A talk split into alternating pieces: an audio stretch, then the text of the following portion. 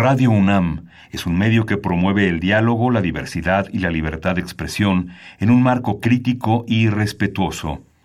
Los comentarios expresados a lo largo de su programación reflejan la opinión de quien los emite, mas no de la radiodifusora. Opciones educativas. Orientación vocacional. Arte y cultura. Deporte y salud. Esto es Brújula en Mano. El primer programa de orientación educativa en la radio.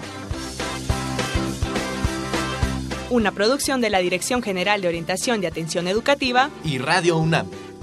Comenzamos. Si no creyera en la locura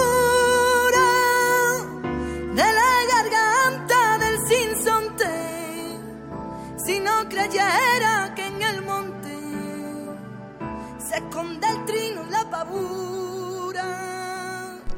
Hola, ¿qué tal amigos? Esto es Brújula en Mano y hoy 9 de julio del 2018 vamos a transmitir el programa número 1148 en este Radio Universidad Nacional, en este 860 de Radio Universidad Nacional. En los próximos minutos estaremos en los micrófonos Dolores Maya y Marina Estrella dándoles información, esperemos que sea de su interés, con tres temas, Lolita. Tres temas muy interesantes que les llaman mucho la atención a los jóvenes y eso es muy bueno.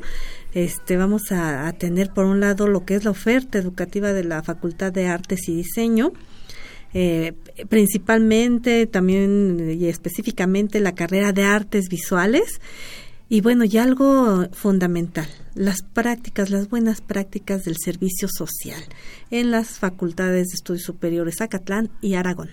Así es, bueno, pues esperamos que sea de su interés. Si usted tiene algún familiar que, eh, bueno, quisiera estudiar alguna de las carreras que se imparten en la Facultad de Artes y Diseño, este es el programa para usted.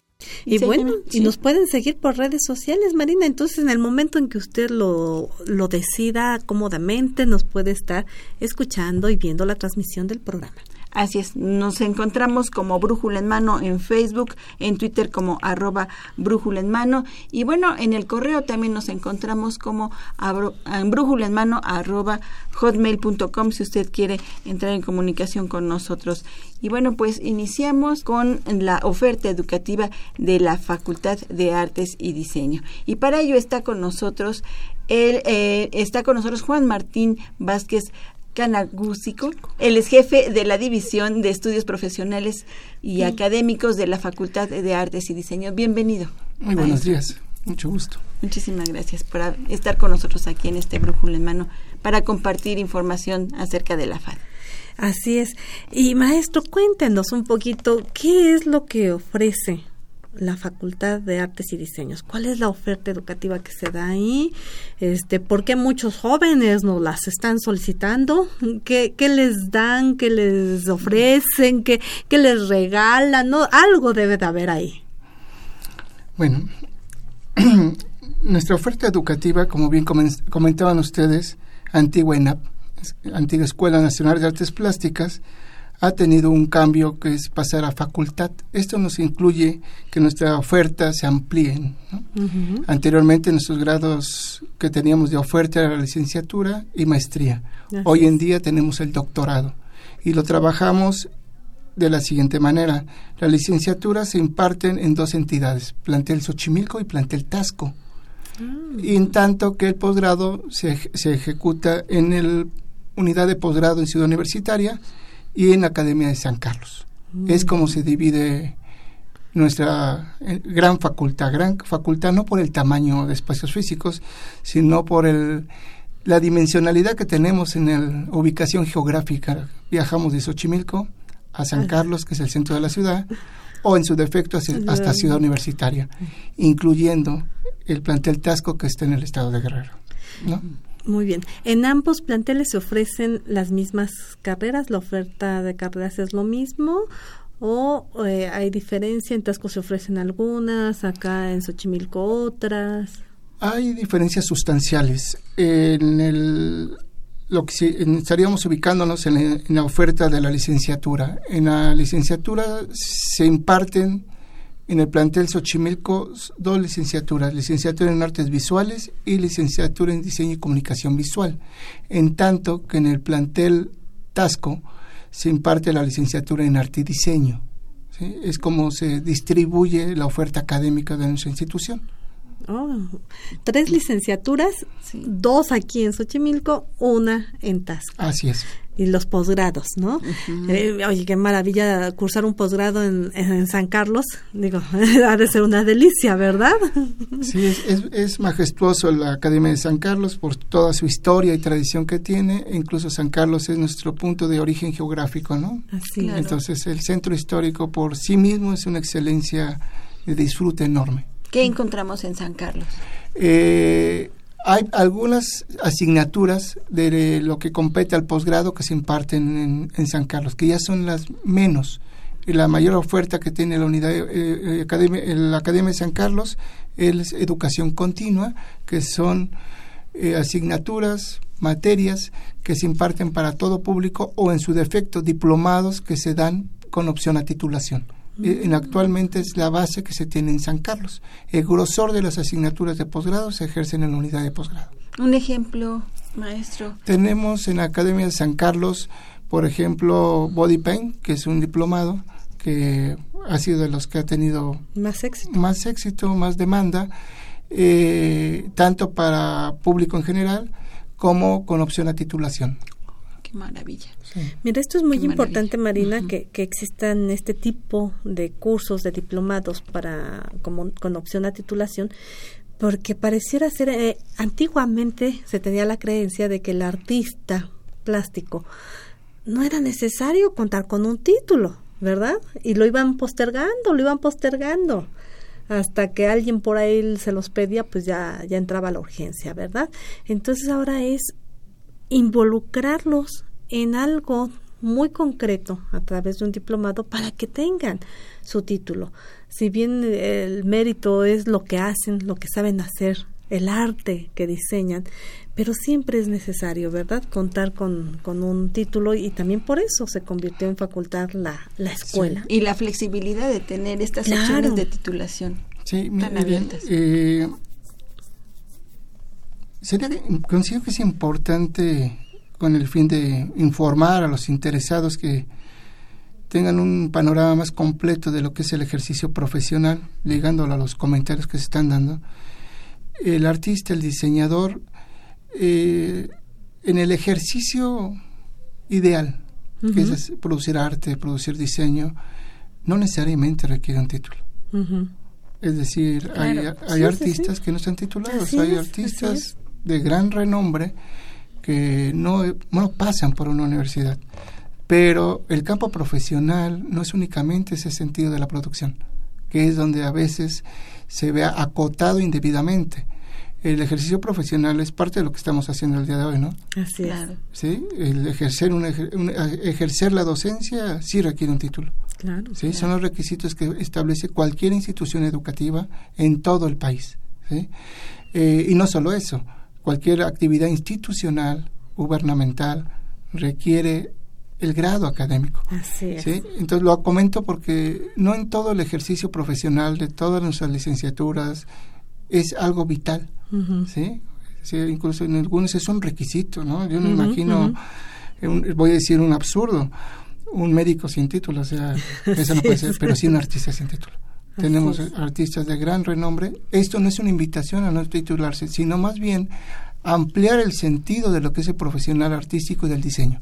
Es más allá de la producción que en primera parte consideramos importante. Sin embargo, pues una realidad social y profesional es que no todos viven de ello. ¿sí? Algunos viven de ello y otros vivimos de muchas otras cosas, incluyendo entre ellos la docencia.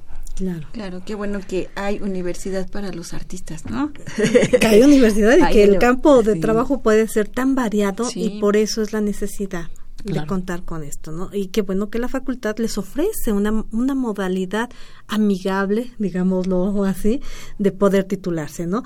Ya no tener que escribir una tesis, ya no tener que hacer una tesina, un trabajo de investigación, sino a través de algo muy concreto, un diplomado de, de algo de una técnica específica, ¿verdad? Eso es eso es fantástico que lo tengan. Y hablando de estos requisitos, ¿cuál sería el perfil que de ingreso a las carreras de la Facultad de Artes y Diseño? ¿Qué es lo que necesitan en lo personal, en lo académico los aspirantes o la gente interesada que quiere estudiar estas carreras? Necesitan eh, mucha carga este, de materias o haber estudiado en el bachillerato materias muy cercanas al arte necesariamente. es, es ideal que tengan un acercamiento académico con la profesión, sea diseño o sea artes. En ese sentido, nuestros niveles educativos en bachillerato, si, si, si la memoria no me falla, yo no ejerzo en bachillerato, solamente hay dos asignaturas y área 6, una en CCH y otras en prepas. Eh, el acercamiento es realmente muy limitado, no es en proporcional comparable a toda la fortaleza que tienen otras eh, licenciaturas, otras formaciones profesionales con la carga eh, de créditos y de asignaturas. Eso es muy pequeño. Ahora, dentro del modelo educativo de nuestro país, por desgracia, y lo digo incluso en primera persona, nuestra formación artística o del diseño es muy, muy breve, es muy corta. En primaria las actividades manuales las ligan a ese sentido y no siempre son eh, orientadas por un profesional que se dedica a eso, ¿no? Eso no desdeño la situación. Tiene otro fin, tiene otro sentido, que es el desarrollo de psicomotricidades, que es con la primera instancia que se liga en nuestro quehacer. Pero cuando pasan a primaria, secundaria, eh, si bien les va, tienen taller de artes plásticas, si es que tienen la opción. Eh, comenta estos pormenores porque pues es nuestra realidad educativa. Eso hay grandes espacios, grandes lagunas que no tenemos ese acercamiento, ¿no? Digo, perdón, pero al leer, escribir, sumar, restar, desde que pisamos la escuela aprendemos, ¿no? Y tenemos un, varios ciclos de formación educativa, desde la básica hasta la media básica, que no son equiparables con el arte. Entonces, a nivel de sistema educativo, eh, sería muy poco el apoyo que se tiene o no es lo suficiente o se antoja más y lo podemos ver al final del proceso. Cuando ya somos profesionales vemos que hace mucho más, ¿no? Pero eso es eh, algo que es inevitable, es algo dado. Realmente yo a mí me gustaría más evocarme a los intereses personales del individuo, por qué o cómo elegir una profesión como la nuestra. ¿sí? En ese sentido, hay una serie de hay conceptos que manejan como vocación, pero entiendo que la vocación la tenemos en todo el ejercicio profesional. Si nos dediquemos a lo que nos dediquemos, debemos tener una vocación. ¿Qué es eso? no? Más bien debemos tener una actitud de vida, una postura ante el arte que nos permita aficionarnos de principio a él, y si nos logramos aficionar podemos pensar que a llegar a ser un profesional ¿sí?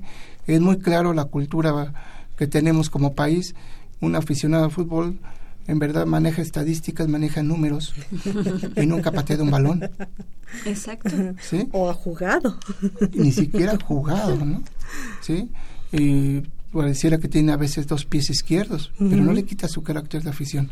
¿Qué, ¿Por qué comento esto? Porque sería importante que la gente interesada denote una afición primero, mínima. ¿sí? Y mínima es, pues tal vez, sin grandes pretensiones, visitar de vez en vez un museo, una galería, tener acercamientos a talleres que a lo mejor no son profesionales, son de distracción, pero que ha pisado un taller, ¿no? Que ha pisado un taller. Un taller me refiero como una práctica meramente psicomotriz, no conceptual, no reflectiva, no cognitiva eh, eso me pareciera más real, ¿sí? Porque el sistema educativo no procura Así es el desarrollo. Así es el desarrollo, así son las reglas de juego y en esas reglas de juego vivimos, habitamos y nos desarrollamos. Prueba que se puede es que estamos con ustedes platicando, ¿no? Y en ese sentido hay muchas opciones, maestro, muchas opciones. Por ejemplo, ahora vemos los faros, los, eh, digamos, los esfuerzos que hay este ahora de programas para que la, este Em, se vaya uno introduciendo a este mundo de las artes. Y es importante eh, esos espacios de difusión y, promoción del arte, porque orgullosamente podemos decirlo que nuestra facultad está presente en todos esos espacios. un alto porcentaje son nuestros egresados quien está difundiendo eso. Entonces, el nivel, sin poder generalizar, porque es imposible conocer toda la oferta, eh, eh, lugar a que como profesional, como académico, me ha acercado, siempre me encuentro un colega. Un colega que no es mi amigo. egresó hace, hace varias generaciones o acaba de egresar. La facultad está presente en todos los espacios culturales, tanto del arte, de las artes visuales como del diseño y que está haciendo esta labor profesionalizante, esta, esta acción profesionalizante del arte. Así es, incluso eh, lo comento porque la trascendencia que tienen las artes y el diseño a nivel nacional es enorme. Eh, he tenido la fortuna de convivir, de compartir el trabajo con otras universidades del país en las cuales siempre somos recibidos de manera formidable, extraordinaria, y esperamos que cuando ellos vienen darles la misma atención, pero la anécdota es que no he conocido universidad donde no hay un egresado nuestro. Así es.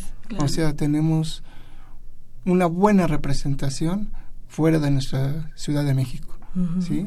En todas las universidades que hemos ido hay egresados nuestros trabajando, formando gente respetando los aspectos sociales y culturales del lugar, ¿sí? adaptándose a, un nuevo modo de vida. Y en ese sentido, eh, sé que es pretencioso para un joven de bachillerato hablar de esto, pero así como hablaba de la vocación, en ese sentido, no en el sentido de que nacemos para eso, porque no es cierto, nos formamos para eso. Si un doctor se forma, en un artista también se forma. Qué interesante es todo esto, y pero el tiempo siempre es limitado, maestro. Entonces, este, creo que con mucho gusto los invitaremos. Tenemos una plática pendiente nuevamente para que nos siga comentando esta forma de ver el arte, esta forma de desarrollar a los jóvenes para el desempeño profesional de las artes. Este, Tienen ah, ustedes una página, una página donde, donde tener más información. fadunam.mx. En Facebook tienen este páginas en Facebook, no. Ok, tenemos solamente en, en, este, en la página oficial de la UNAM más información sobre la FAD y más información sobre las carreras y eh, la educación continua, las formas de, de titulación, también eh, cuáles son en los planes de estudio de estas carreras. Aquí el tiempo se nos ha agotado, pero bueno, con más calmita podemos verlo a través del Internet. Le agradecemos mucho al maestro Juan Martín Vázquez Canagúsico por haber estado con nosotros. Al contrario, gracias a ustedes por la invitación. Es fundamental para nosotros y por eso nos entusiasmó la invitación de aproximar un poco más a la realidad de lo que es el ejercicio profesional de las artes y del diseño. Y sí, venimos a, robarle a las demás licenciaturas, candidatos. A eso venimos, ¿eh? que ya tienen suficientes. Tenemos muchos, tenemos una de las dos de las licenciaturas de mayor demanda. Pero creemos que entre más artistas y diseñadores hay en el país, mejor mundo, mejor mundo será. Será mejor, mejor sociedad. Así es. Así es. Ay, pues muchísimas gracias por este mensaje, maestro. Y bueno, pues nosotros no se vaya, seguimos en Brújula en Mano. Vamos a seguir hablando de las carreras de la Facultad de Artes y Diseño. No se vaya. ¿Sabías que la Facultad de Artes y Diseño fue la primera escuela de arte en el continente americano? Así es. Todo se remonta al 4 de noviembre de 1871, cuando fue fundada la Academia de San Carlos, en donde se impartían las tres nobles artes, arquitectura, pintura y escultura. En 1929, cuando la Universidad Nacional de México obtuvo su autonomía, la Academia de San Carlos se dividió en la Escuela Nacional de Arquitectura y la Escuela Central de Artes Plásticas, llamada posteriormente Escuela Nacional de Artes Plásticas. El 21 de marzo del 2014, la ENAP oficialmente se transformó en la Facultad de Artes y Diseño, FAD, como la conocemos hoy. Y en la que se imparten cuatro carreras. Diseño y comunicación visual. Artes visuales. Arte y diseño. Y cinematografía. Además cuenta con cuatro sedes. Xochimilco, Tasco, la División de Estudios de Posgrado en Ciudad Universitaria y la Academia de San Carlos en el Centro Histórico. La UNAM invita a su comunidad y al público en general a la Feria de Útiles Escolares y Cómputo UNAM 2018. Adquiere desde un lápiz hasta una computadora. Visítanos del 9 al 12 de agosto en el Centro de Exposiciones y Congresos en Ciudad Universitaria. Y del 14 al 24 de agosto en diversos planteles de la UNAM del área metropolitana. Consulta la programación en www.utilesycomputo.unam.mx www.utilesycomputo.unam.mx Estamos de regreso en este Brújula en Mano del 9 de julio del 2018. Síganos, no se vaya.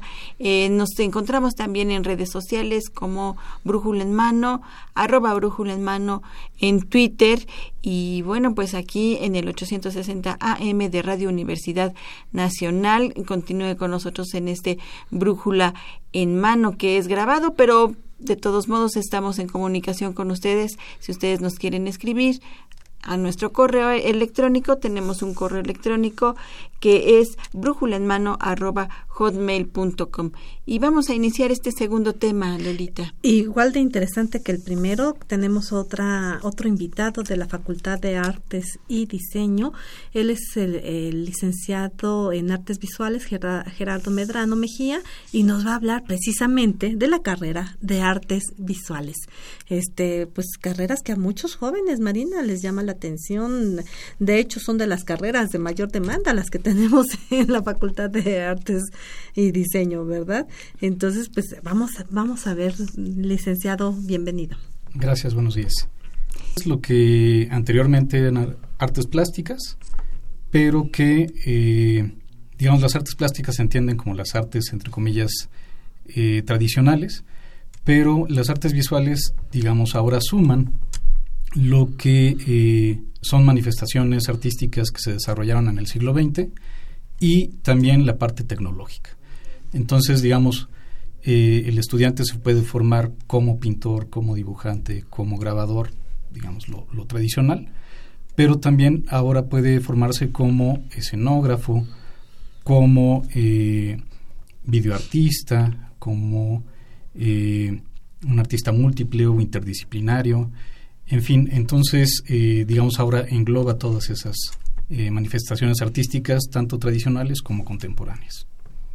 Es una, una este, carrera enriquecedora y ahora más con las nuevas tecnologías, porque ahora eh, vemos esas manifestaciones artísticas en video o apoyadas en el video también, ¿no? Así es. Que esto es algo muy importante, pero a la vez yo trato de imaginarme a los chicos cómo hacen, cómo combinan, porque las artes, este visuales, la escultura, la pintura, el grabado, pues es, es mecánico, es manual, ¿no? Sí, sí, sí, es artesanal es, Es artesanal, exactamente, son artes. Eh, ¿Cómo lo combinamos con estas nuevas tecnologías? ¿Cómo nos hacemos de ellas? ¿Cómo, cómo las adaptamos? A esta parte artesanal. Eh, no sé, me cuesta un poco de trabajo, digo, a lo mejor se le pierde el alma a la artesanía, ¿verdad? Bueno, eh, digamos, efectivamente son eh, todavía prácticas muy artesanales en el sentido de que implican pues entregarles vida y alma. Así es. Pero también entender que la computadora en ese sentido no es más que una herramienta más. ¿no? Digamos, en, el nuevo plan lo que se está proponiendo es que hay la formación disciplinar, que le llamamos, que es en este sentido dibujante, fotógrafo, escultor, etcétera, y la formación interdisciplinar, eh, digamos muy a grandes rasgos, pues más orientada hacia las prácticas contemporáneas del arte, donde eh, se mezcla con todo, eh, tiene que ver, por ejemplo, con el arte corporal, eh, es decir, ya más que formar eh, obras artísticas, lo que hacen son prácticas artísticas. ¿no? El performance ya no crea un objeto, sino eh, pues es una acción que se propone como arte. Y es en movimiento, el arte ya es en movimiento, pero además también este, una interacción. ¿no? Sí, claro. Que se busca que no sea solamente un espectador ahí pasivo que esté viendo este el, el imaginario de algún artista, sino que también sea parte. Claro. Parte de, de, la obra ahora, esa es la tendencia. Sí, eh, digamos, entendemos que el espectador, entre comillas, que, es un término que a mí no me gusta, eh, finalmente es un co-creador de la obra plástica, sea la que sea, eh, sea pintura o sea un performance, el espectador pues es el que termina de realizar la obra. Y con esa visión eh, van encaminando a la formación de los estudiantes para que entiendan esto, que no, no es su obra. alguien decía por ahí, ¿verdad? En el momento en que otro la aprecia ya es la obra del otro. Claro, sí, sí. Eh, entender que la obra cobra vida por sí sola. Y pues hay que dejarla ir como a los hijos. hay que desprenderse de ella. Este, ¿Cómo está estructurada la, la carrera ahora con, con esta incursión de lo disciplinar con lo este, artístico, con lo tecnológico, con, ¿cómo está estructurada ahora Iniciamos con un, un año que, eh, digamos, habría que entenderlo como una especie de tronco común. Ahí el estudiante no tiene para dónde hacerse. Y los eh, cuatro años de la licenciatura están estructurados eh, en materias teóricas, que es lo que le da el carácter profesional a nuestros artistas con asignaturas de historia del arte, eh, habilidades escriturales, es decir, teníamos problemas eh, al momento en, el que se querían titular. Eh, tenían excelentes cuadros, excelentes esculturas, pero se les dificultaba mucho escribir, entonces, bueno, ahora no se puede entender tampoco al artista contemporáneo sin poder redactar un proyecto. Entonces, digamos, eh, las asignaturas teóricas tienen esa finalidad de darle esta formación eh, profesionalizante, no nada más hacer eh, técnicos, digamos, y talleres. Entonces, el primer año llevan dibujo, llevan, digamos, se les pasea por cuatro talleres, que es escultura, fotografía, pintura y estampa. A partir de ahí, cuando pasan a los talleres del segundo año, van escogiendo esos talleres a partir de esa eh, experiencia que tuvieron en el primer año y van escogiendo dos talleres por cada año y eso es lo que ya les va dando eh, este carácter de, digamos, el alumno escoge, como les comentaba, si quieres ser un artista disciplinar, pintor, dibujante, fotógrafo, o eh, quiere estar combinando todo con todo. ¿Qué es lo ideal? para los jóvenes que están, digo, pensando en los jóvenes de bachillerato que digan, yo quiero esto, yo quiero saber de todo, o lo ideal es centrarme en una sola disciplina. Yo creo que lo interesante del, plan es que le permite al estudiante decidirlo por sí mismo.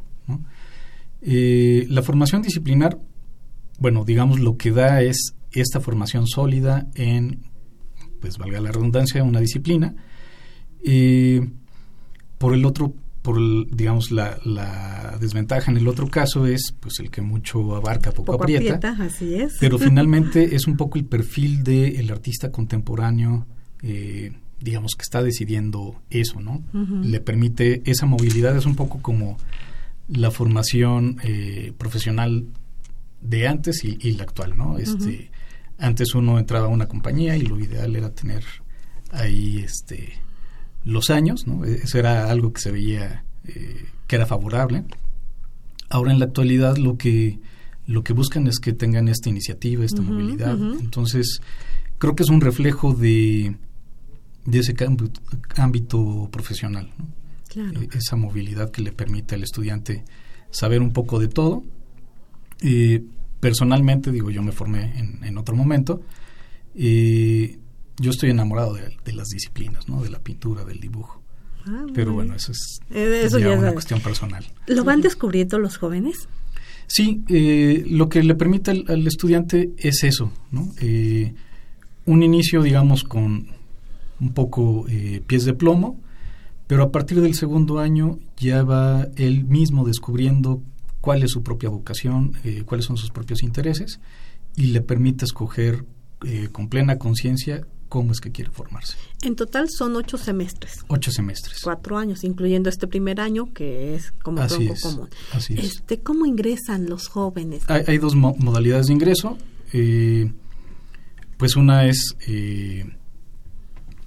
la, digamos, la entrada directa por, por sistema UNAM, eh, donde, bueno, nada más el chico selecciona, necesita el promedio necesario. Eh, y por parte del examen general de conocimientos, eh, digamos, el, año pasado fue más fácil entrar a arquitectura que a artes visuales o a diseño y comunicación visual.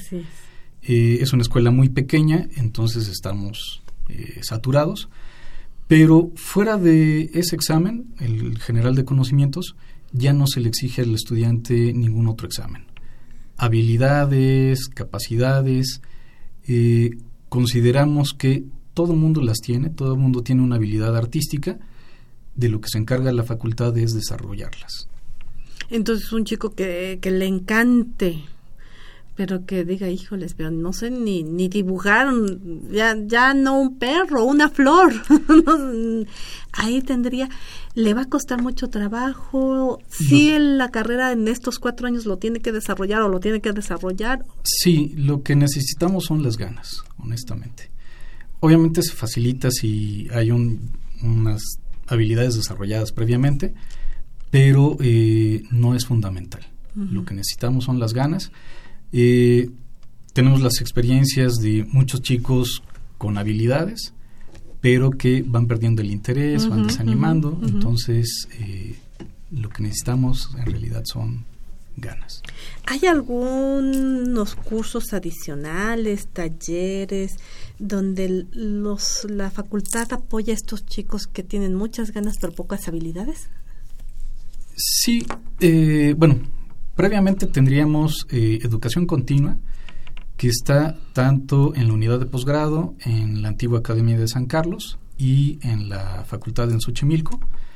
Eh, en todas ellas hay cursos, talleres, diplomados, eh, distintas necesidades, distintos cursos y, perfiles también para cada uno de ellos, pero quien esté interesado en cultivar, digamos, no nada más los alumnos, sino gente externa, son excelentes talleres para estar en contacto con, el arte y con los artistas, ¿no? Tener esta formación de pintor, de... Eh, escultor. Escultor, de alguien que le interesa la animación, por ejemplo.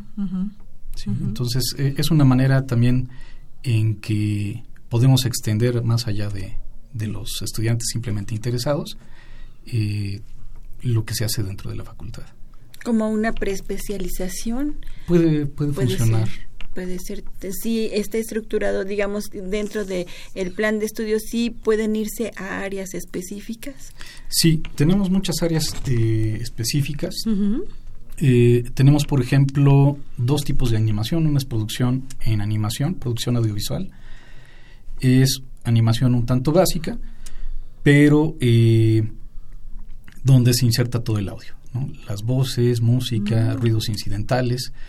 Tenemos otro taller que es de pura animación y ahí sí, en, digamos, en el transcurso de dos años es desde stop motion hasta animación 3D. Mm. Esto se comparte con eh, diseño y comunicación visual, pero el perfil evidentemente del artista visual es más, más artístico. ¿no? Lo, lo que sabe el diseñador y el artista visual es poner discursos en imágenes. Lo que le interesa al artista decir habitualmente suele ser más personal, más íntimo, más de sus preocupaciones. Y el diseñador y comunicador visual pone esas habilidades de saber decir cosas a través de imágenes al servicio de una empresa, de un despacho, de una secretaría que necesita hacer un cartel, etcétera. Así es, y bueno, pues eh, vamos a un tema este que bueno, pues es bastante solicitado a la hora de elegir una carrera. ¿Cuál es el campo laboral? ¿Se mueren o no se mueren de hambre? No, no, no nos venimos de hambre. Para muestra estoy yo.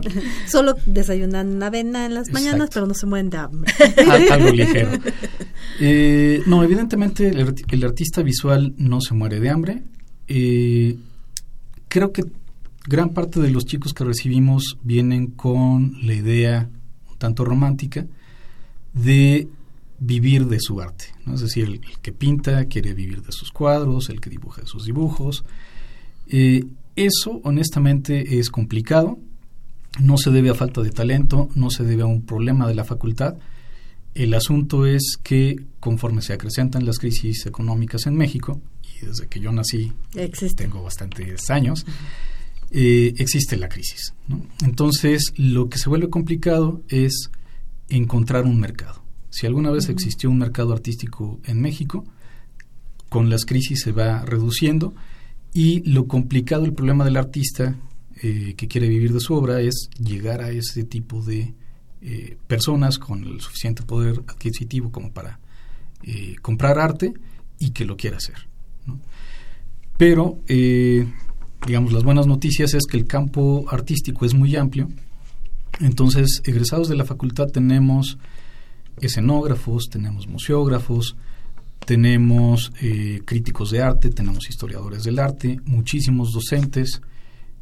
finalmente, a lo que voy es el artista encuentra su nicho de trabajo, ese es individual, cada vez es más, más complicado a, nivel mundial, eh, digamos, encontrar cuál es el, el nicho este, unipersonal, eh, pero finalmente lo hacemos. Entonces no nos venimos de hambre, tampoco nos volvemos millonarios, salvo Gabriel Orozco y unos cuantos más.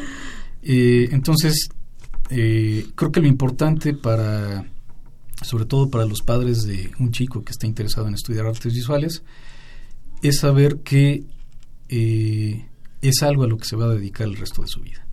Eh, entonces, yo tengo claro que si hubiera estudiado derecho, contaduría, etcétera, hubiera ganado 10 o 15 veces más, pero me queda claro que no sería ni la mitad de feliz de lo que soy, donde estoy. Y eso es muy importante, Marina, fomentar, yo creo que en una época de crisis como la que vive nuestra sociedad, es fomentar a los estudiantes la realización como personas, como seres humanos. Eso es lo fundamental.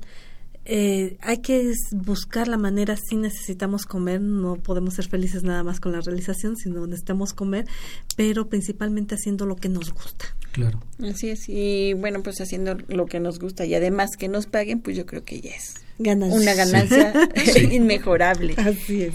Pues eh, muchísimas gracias, licenciado Gerardo Medrano. Quisiéramos seguir platicando y profundizar un poquito más acerca de esta carrera. ¿Dónde lo podemos hacer? ¿En algún este en alguna página, teléfono? Bueno, está la página de la facultad, es www.fad.unam.mx y ahí está toda la información. Eh, pueden escribir a la Coordinación de Artes Visuales, FAD, ab, arroba unam.mx. Y bueno, pueden visitarnos en Avenida Constitución 600, eh, Barrio La Concha. Muy en ¿Es difícil entrar a la FAD a estudiar artes visuales? Sí, honestamente sí, pero vale la pena. el esfuerzo. Así es que hay que prepararse para entrar a la FAD y estudiar artes visuales. Pues muchísimas gracias, licenciado. Muy buen día, gracias. Seguimos, Marina, con nuestro siguiente bloque. Así es, no se vaya, esto sigue siendo Brújula en mano. Le tenemos más temas, más información. Esperemos se quede con nosotros. La clase de arte había terminado y todos los niños habían salido excepto uno, Basti, quien se había quedado sentado contemplando su hoja en blanco. La maestra se acercó a él y le dijo, Oh, un oso polar bajo una tormenta de nieve, ¿eh? Mmm, muy gracioso. No se me ocurre qué dibujar. Haz solo una marca y mira a dónde te lleva. Basti tomó su plumón e hizo un punto en el centro de la hoja. Ya está. Ahora fírmalo. A la semana siguiente, cuando Basti entró a la clase de arte, se llevó una gran sorpresa. La hoja en blanco con el punto en el centro que él había dibujado colgaba en un marco dorado de una de las paredes del salón. Puedo hacer un punto mejor que ese. Entonces Basti tomó sus pinturas y comenzó a dibujar puntos de todos los colores y tamaños. Llegó a pintar un punto sin pintar un punto. Una niña se le acercó a Basti y le dijo, Eres un gran artista. Me gustaría pintar como tú. Claro que puedes. ¿Yo? No, no sé trazar ni una línea recta ni con ayuda de una regla. A ver, inténtalo. Ahora, fírmalo. Las grandes obras comienzan con una pequeña marca. Si a ti como Abasti te gusta el arte y quieres descubrir y mejorar tu capacidad creativa, la carrera de artes visuales es una buena opción. La UNAM invita a su comunidad y al público en general a la Feria de Útiles Escolares y Cómputo UNAM 2018. Adquiere desde un lápiz hasta una computadora. Visítanos del 9 al 12 de agosto en el Centro de Exposiciones y Congresos en Ciudad Universitaria. Y del 14 al 24 de agosto en diversos planteles de la UNAM del área metropolitana. Consulta la programación en www.utilesycomputo.unam.mx www.utilesycomputo.unam.mx Bueno, regresamos, Lolita. Oye, qué interesante ¿verdad? ha estado Sí. nuestro programa, Marina, y bueno, y continúa. Y continúa. diverso, porque ahora vamos a hablar acerca del servicio social. Así es, y para ello tenemos a tres invitadas. Tenemos tres invitadas porque el tema de hoy son las buenas prácticas del servicio social en la FES Acatlán y en la FES Aragón. Vamos a conocer cuáles son estas buenas prácticas en estas escuelas, en estas facultades de estudios superiores de la Universidad Nacional Autónoma de México. Y bueno, para ello se encuentra con nosotros la maestra Adriana Roque del Ángel, responsable de servicio social de la FES Acatlán. Bienvenida, maestra. Muchas gracias, gracias por invitarme. Y también se encuentra con nosotros la licenciada Guadalupe Mendieta Bello, responsable de servicio social de la FES Aragón. Bienvenida. Sí, muchísimas gracias. Igual, gra- este, gracias por su invitación. Y bueno, también nos acompaña de casa la licenciada Alejandra Hernández, quien es jefa del Departamento de Control y Seguimiento de la Dirección General de Orientación y Atención Educativa. Bienvenida. Ale. Gracias, Marina. Gracias, Lolita. Bienvenidas a todas. Y, y platíquenos de qué se trata esto, de las buenas prácticas. No, no todas son buenas, hay regulares. ¿Cómo está, cómo se constituye esto de las buenas prácticas en el servicio social?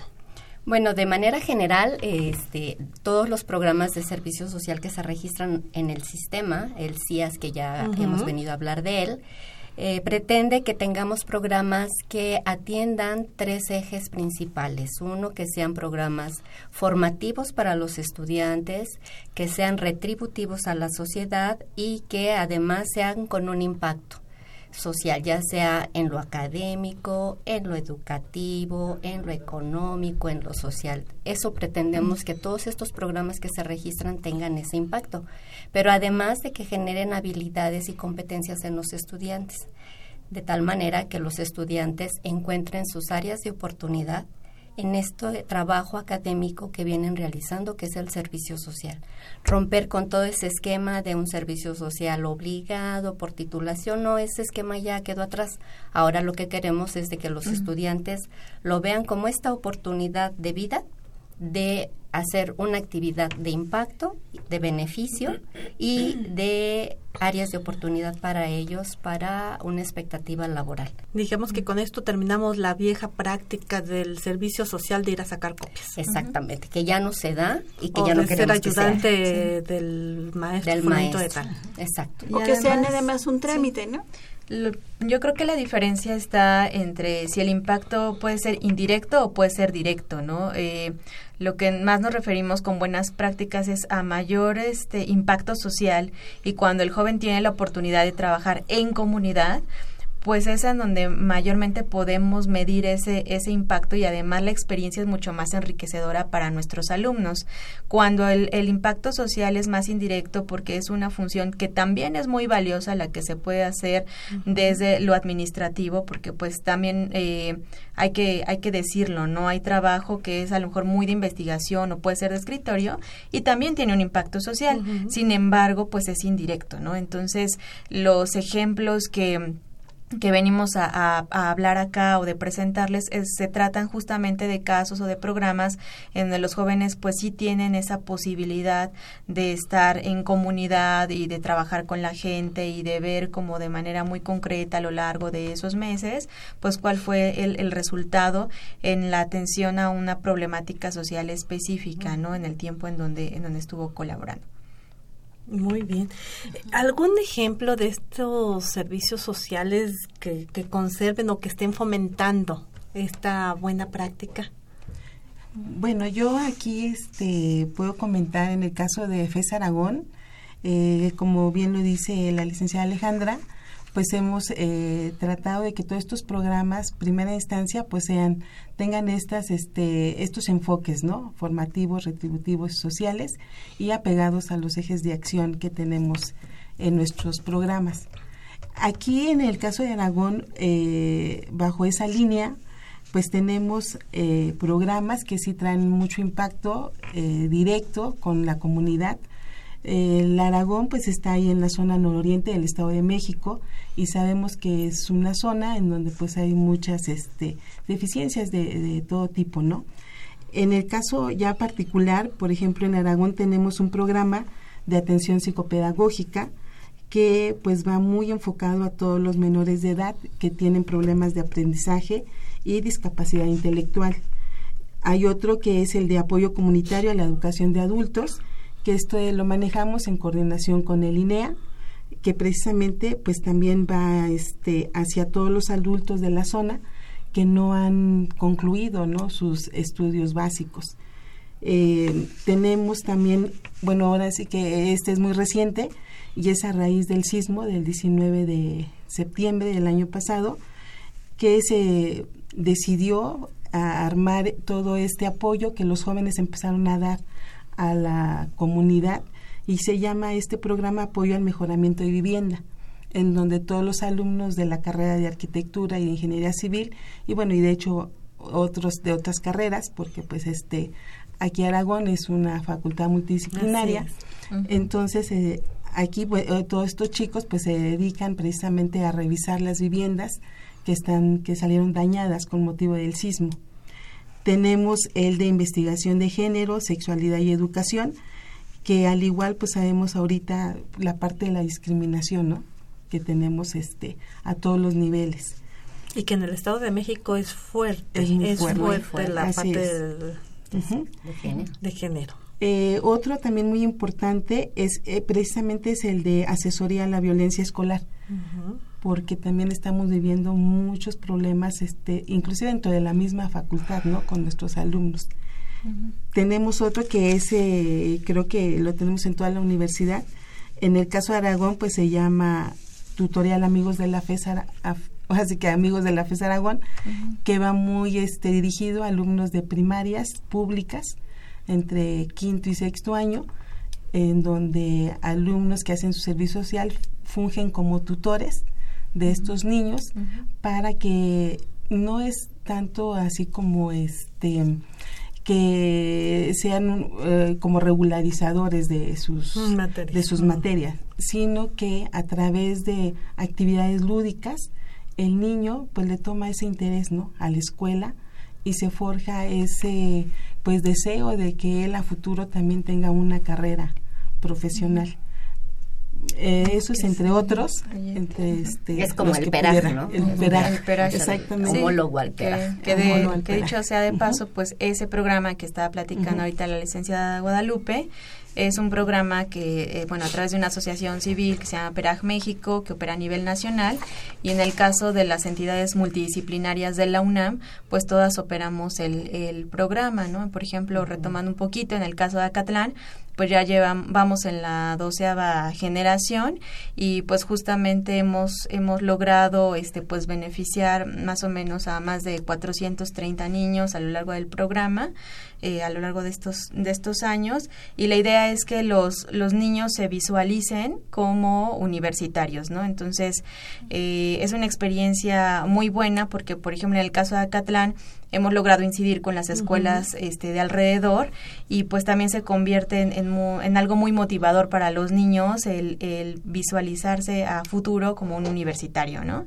Y pues también de la mano con lo que decía la licenciada Guadalupe, tenemos en Acatlán un programa que se llama Compromiso con tu comunidad y que va con apoyo del gobierno del Estado de México el gobierno del estado es quien establece los, los ejes de acción como pueden ser prevención del delito, equidad de género, acoso escolar, desarrollo comunitario.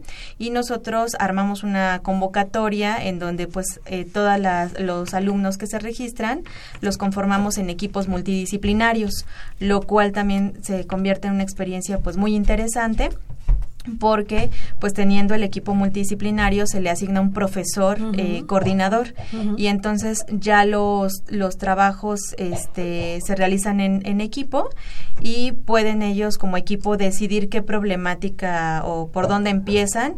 Ellos buscan alguna zona dentro de su municipio donde vivan este, una casa de cultura, una escuela o directamente con el municipio, algún área donde puedan realizar el proyecto. El primer mes es de planeación y los siguientes cinco meses pues ya son para que ellos ejecuten, por ejemplo, su, este, pues toda la, la, planeación que ellos habían decidido. Y esto es en coordinación meramente con el municipio este eh, con el gobierno del Estado de México y este ya el alumno es el que busca el, contacto con el municipio este que normalmente son los los municipios cercanos a, la facultad. Estoy hablando de Naucalpan Tlalnepantla Atizapán Nicolás Romero Cuautitlán Izcalli. Son los los municipios en donde más este se ha hecho la la intervención y también este pues muy similar como compartimos licenciaturas pues muy similares. Hay, hay proyectos como está la sala de intervención y asesoría psicopedagógica en donde también acuden este niños de la zona son atendidos este se les da cierta atención en cuestiones de lenguaje por ejemplo y ahí compañeros de, de la carrera de pedagogía pueden hacer su servicio social por ejemplo y, ayudar directamente en, en comunidad no entonces este pues realmente tienen una gran vinculación con la sociedad y por ende un gran impacto no o sea yo me imagino a la comunidad tanto a los chiquitos a, los niños de, de primaria de educación básica con esa ilusión de conocer que son privilegiados, de conocer el ambiente universitario, lo que es una parte de la universidad, que no todos lo tienen, pues ya les abre otro panorama, les, les da otra forma de ver la vida, ¿no? Ahora, la comunidad en sí, con todos estos programas que fomenta tanto el Estado de México a través de los municipios en coordinación con ustedes, y, tener ese apoyo de verdaderos profesionistas en las áreas respectivas, tanto de educación como de eh, sociedad, como de ingeniería, como de... O sea, es formidable el impacto que tienen y que eso nos favorece tanto a los jóvenes como a la universidad misma, ¿verdad? claro. Sí, pues es la idea. Yo aquí, este, un poquito, bueno, quisiera adicionar que, bueno, estos programas son hacia el interior, ¿no? De la facultad, pero bien, este, comentaba, al igual, y ese es el, el objetivo, ¿no? De que también sean hacia las instituciones. Y a mí me gustaría mencionar dos, porque siento que también son de alto impacto, que es el de, y a lo mejor seguramente también coincidimos con la Catlán, la Subsecretaría de Sistema Penitenciario, que tiene dos programas, uno de reinserción social, y el otro de alfabetización hacia los internos, en donde pues igual nuestros alumnos pues este hacen una gran labor, ¿no? Con estas personas que están ahí privados de su libertad, pero pues que pueden continuar sus estudios o asesoran tanto al este a los internos y a sus propias familias, claro. O otro el de la Comisión este Nacional para el Desarrollo de los Pueblos Indígenas, que es también otro programa de gran impacto en donde nuestros chicos pues se van a las comunidades, ¿no? Y que incluso han ganado la medalla Doctor Gustavo Vasprada en ese en esa institución de pueblos indígenas. Si si hubiera alguien del público interesado en participar eh, en estos en estos programas o ser beneficiados también de estos programas, ¿dónde pueden tener más información o a dónde se pueden comunicar con ustedes? Por ejemplo, me estoy este, imaginando a la gente que quisiera continuar sus estudios en el INEA, eh, en, en FES Aragón, o, a los, o a los chiquitos que, que tienen algún problema de aprendizaje y que, bueno, pues en FES Aragón se les da este apoyo. Sí, aquí, bueno, en el caso de Aragón, pues este podrían acudir con su servidora. Este, yo les la licenciada María Guadalupe Mendieta. les podría dejar este los datos o en su caso con la jefatura de carrera de pedagogía, que también son los que están de manera directa coordinando estos programas. ¿Hay algún correo, algún número telefónico o van directamente y las buscan? Este, puedo dejarles mis teléfonos, ustedes me indican si sí, en este momento. Sí, sí es el de el correo electrónico es FESAR guion bajo, S social, así como S social, arroba unam.mx y el número telefónico es el 5623 0944. Muy bien, esta, esta, esta información también la vamos a tener en el Facebook de Brújula en Mano, por si usted no alcanzó a notar esta, esta información, este, lo vamos a subir en, nuestro, en nuestras redes sociales o si quiere usted también mandarnos un correito para que le demos esta información, hotmail.com Ahí es donde puede tener más información. y en el caso de Acatlán, ¿algún correo, algún número telefónico? Claro, sí, en el caso de la FESA Acatlán, bueno, eh, físicamente nos ubicamos en el edificio A8 de la facultad, en la planta baja, en el Centro de Orientación Educativa de Servicios Integrales.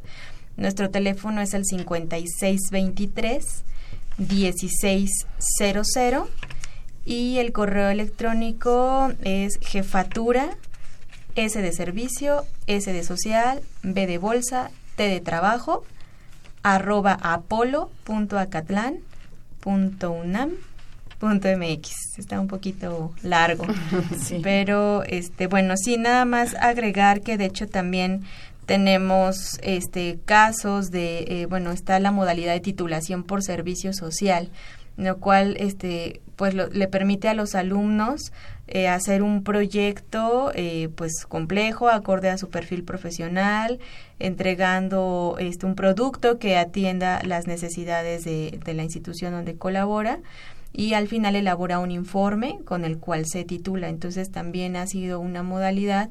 En el caso de Acatlán nos permite titular más o menos como 40 casos al año.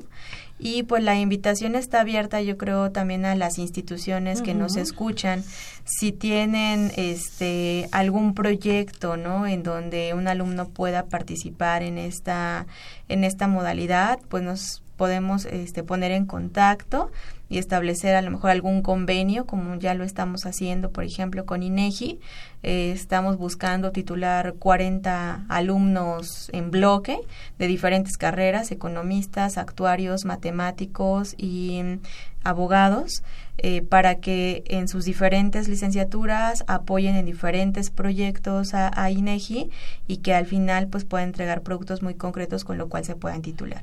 Entonces son, son algunas. Esa es una, una primicia y una buena noticia para todos los alumnos que están estudiando en, la FESA Catlán y que deseen eh, terminar su carrera junto con su servicio, social. y además titularse. Bueno, esta es una magnífica noticia. Muchísimas gracias, licenciada Adriana Roque. Pues el tiempo se nos terminó, Marina. Se nos terminó y es muy interesante conocer estos servicios. Esperemos tener una segunda parte de ello. Así es. Así pues es. Y bueno, pues agradecemos mucho a la maestra Adriana Roque del Ángel, a la licenciada Alejandra. Hernández y a la licenciada María Guadalupe Mendieta por estos casos de servicio social, para estas buenas prácticas del servicio social. Muchísimas gracias por haber estado con nosotros. Gracias a ustedes. Muchas gracias. Y bueno, despedimos nuestro programa. Así es. Lolita, los invitamos a que nos sigan la próxima semana. También sintonicen el 860 AM de Radio Universidad Nacional en punto de las 10 de la mañana. Inicia Brújula en Mano. Si usted quiere ver este programa, bueno, pues también lo vamos a, tener en nuestras redes sociales. Estamos en Facebook como Brújula en Mano, en Twitter como arroba Brújula en Mano y bueno, pues ahí puede eh, seguir viendo este, este programa.